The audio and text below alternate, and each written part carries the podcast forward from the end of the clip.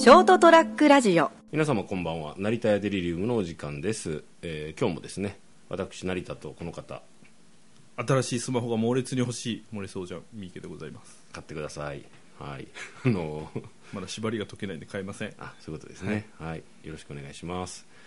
あのこの間ですねあのこうふと思ったんですけどこう虫？えっ、とどの虫ですか？ insect ですか？ insect の方ですね、あいつらってですよあの子供の頃って割とほら虫とかで遊んでたんですよね僕とかは。まあそうなんですか。うん。もう基本的に虫嫌いなんで。あそうそうそういう人多い、で割と大人で虫苦手っていう人多いじゃないですか、はいはい。ダメだっつって。あのまあ聞きますけども女性の方とかもそうですけどあのゴキブリが出たんでちょっと退治しに来てくださいって。なんだその依頼って思いながら。いや自分てめえでまあ踏み潰すなりなんなりしろよと思うんですけどもまあそれはいいんですけどあのまあなんですかねこう私も気が付くとですね、えなんか虫ちょっと嫌だなっていうことに気づいてあのでも子供の頃ってセミとかさ平気で手,、手づかみで捕まえたりとかしてたしあのなんかこうカブトムシ的なものとかもさなんか最近ちょっと生で見る機会あったんだけど若干気持ち悪いなと思って俺。やっと大人になってきたということですね。でほらその辺の境界そのほらなんかあの虫かっこいいっていう時期からえ虫なんかちょっと気持ち悪いって思う時期ってなんか多分なんかこういろいろあってそうなっていくと思うんですよね。なんかそのここっち側の都合じゃないですか。虫が気持ち悪いだ悪いなのかそのかっこいいと思ってるのかどうかは、えまあそうですね。あいつら基本的に形変わらないですからね。そうそう。で世の中にはさまざまな形の虫がいてこれちょっとと思うものが発見したりしていくじゃないですか。こう、はいはい。今特にインターネットとかですぐ見れるから。まあそれはいいんですけどそのそのその境界線？はい。そのなんか例えばさあので不思議だなと前から思っててその虫きっかけで思い出したんですけど例えばそのゆるキャラ的なものがあるよね、はい。まあ、そのキャラクターマスコット的なものがあってあれがこう例えばちょっと気持ちの悪いとか不気味だなと思うようなキャラクターも世の中たくさんいるじゃないですかそのゆるキャラの中にゆるキャラのなきゃななきゃにって。なきゃに。あの例えばそのいろんな世の中にはさまざまなキャラクターと言わ言われるそばクリーチャーでもいいけどあ例えばそのエイリアン的なものもそう含めてね、はいはい。あちょっとおぞましいものっていう意味ですよね、映画的なくあの人々が作った作り上げたもので、でもそのエイリアンもその最初出始めたとみんななんか多分異形のものだから怖いと思ってたと思うんですよ、はいでもそれがほら例えばイラスト化されて馴染んでくると若干可愛い感じのイラストになったりもするじゃないですか。あでどの時点でディティールが取れて丸みがついたりするとその気持ち悪いから可愛いに変わるのかなとかも思うんですよね。ーまああの一つは頭身がちょっと下がったらじゃないですかね。あそれはありますね、ええ頭でっかくなったりとかでしょ、ちょっとなんか可愛い感じになるじゃないですか。人間もそれがあってですよ。そのもちろんその生まれた、ね、と時のこう可愛いから徐々にこうなんかあのあれ？あれ？成長するにつれて残念だぞっていう人もいればでその時期を経てまた可愛くなったりもするんですけど、ブラッシュアップして自分自身で。で例えばそのなんかあのあれなのかな？ミスマッチって言うと変だけどもあのふこそれは俺が思うのかそれとも全般的にみんな思う人が多いのか分かんないんだけどあのなんだろう。その例えばすごいファンシーな格好？女性,、はいはい。女性で言えばねをしてる人がいて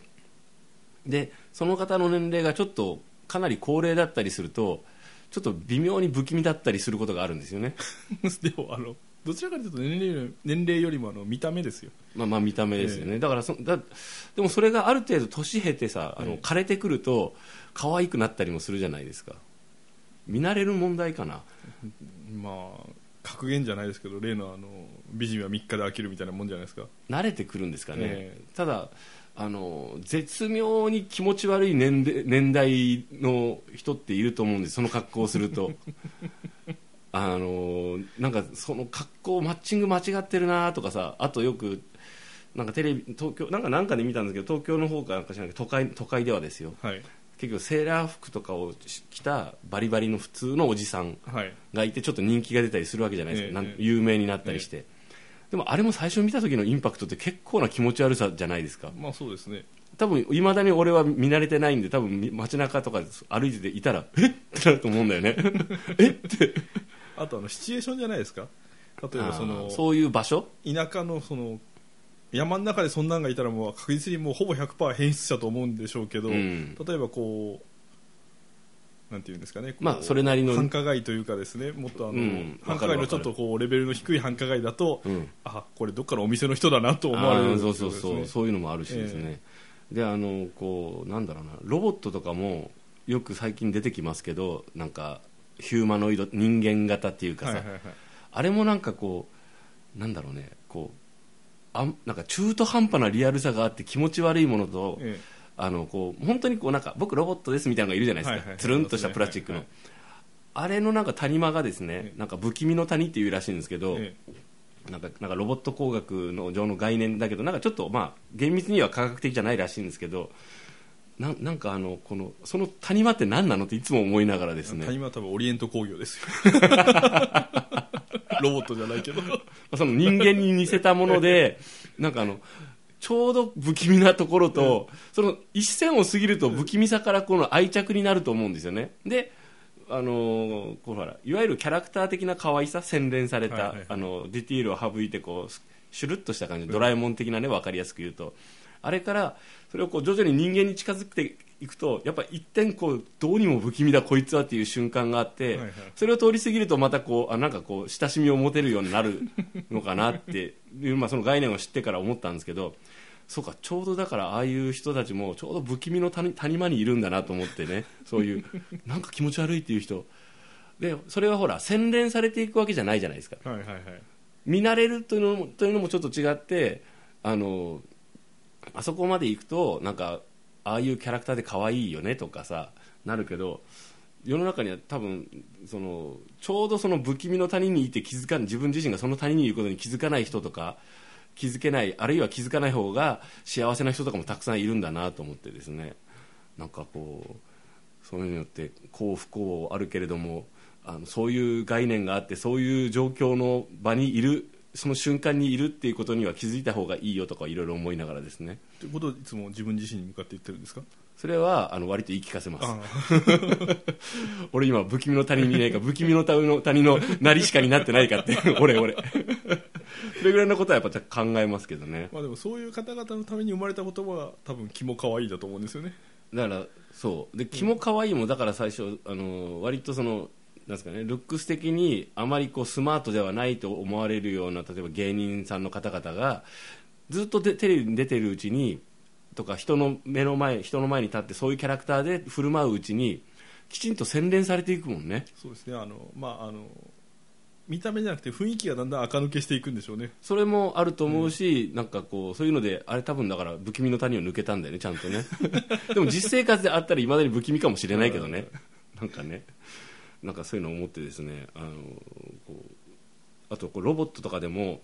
なんかこうこの間見たんだけど5月ぐらいに見た番組でちょっと印象に残ってるのがそのアイボっているじゃないですかロボットの。はいはいはい。なんかそれにこう結構愛情を注いで一緒にこう暮らす人々たち人たちのドキュメンタリーみたいなのやってたんですよ田舎そのなんか老人で一人で孤独にこの相棒と一緒に暮らしててこはいはいれが可愛いでほらあれってもうあの製造とかメンテナンス中止しもう終了してるんですよね、でなんかそれでそのそういう人たちのために元ソニーのなんか技術者の人たちがボランティアなのかな。そのメンテナンスをするこう専門の専門の会社か、まあ、団体かまあ、その立ち上げてこう部品とかを取っといたりとかして、その飼い主の元から送られてきた愛をこうメンテナンスしてあのできる限りこうほら元気にす一緒にその飼い主の人たちと過ごしてほしいっていうなんかちょっといいけいい話系のやつを見ながらなんかこうそそれになんか似た話俺知ってるなと思ったらあの江口久志の漫画でなんかねそういうのがあったんですよ。あのーまあ、未来のその日本的なところでそのに人間型のヒューマノイド型のロボットはいはいであのこうそのロボットにこうほら一緒に暮らしてきてるよね。そのおじいさんはね。あの割とその、まあ、ある程度の年から一緒に暮らしてきてでもうなんかそのなんですかね。もうバッテリーメメーカーメンテナンスがやっぱ終了しちゃったんで そのバッテリーをこう どうにか手に入れたりとか。はいはいはい。なんかあのこうなんか休ませながらこいつとも 付き合わなきゃいけないなみたいなことをやってる漫画があって。それをちょっと思い出してよく考えたらもうそれ漫画だったけどそのこれ結構昔のやつなんですよ、はい。でも今結構それに近い状態になってるなと思ってその相棒とかの特集を見ながらですね。まあ現実的になってきてますよね。なんかですね。それとかを見るとこう なんかこう本当にこう見る側のとかほら接する側の問題なんだな。さっきもそうだけど見る側の問題じゃないですか。それが不気味かどうかは、俺が勝手にああの人不気味の谷にいると思ったり とかそのあいそのロボットそそほらおもちゃっちゃおもちゃじゃないですか、はい。ロボットっちゃロボットだけど それにこう愛情を注ぐのも勝手な人間の方思い入れじゃないですか。だからこう なんだろうね。深いなと思ってですね。そうですね。でもまあ大体のあのこう 日本人の20代青年男子の、うんまあ、彼女いるいないは関わらず、ん。大体の男性はオリエント工業のがもっとこう進化して動いて話してっていうのを期待してると思うんですよね。自分がこう生きてる間に。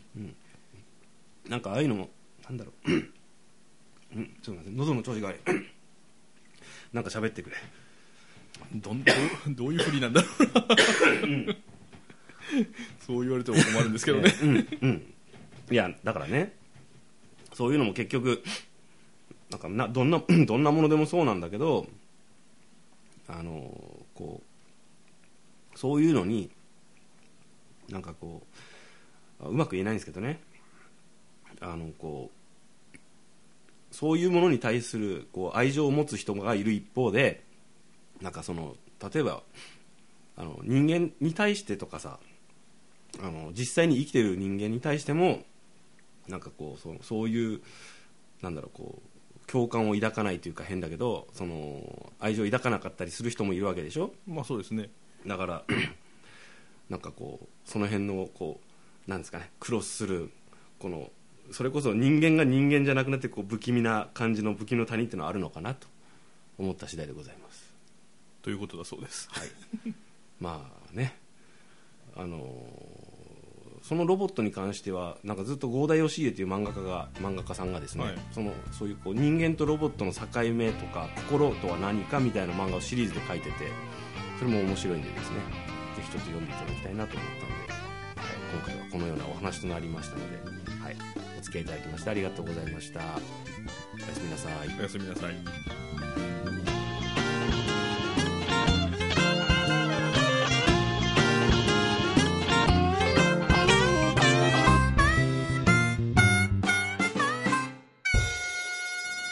ST-radio.com ショートトラックラジオ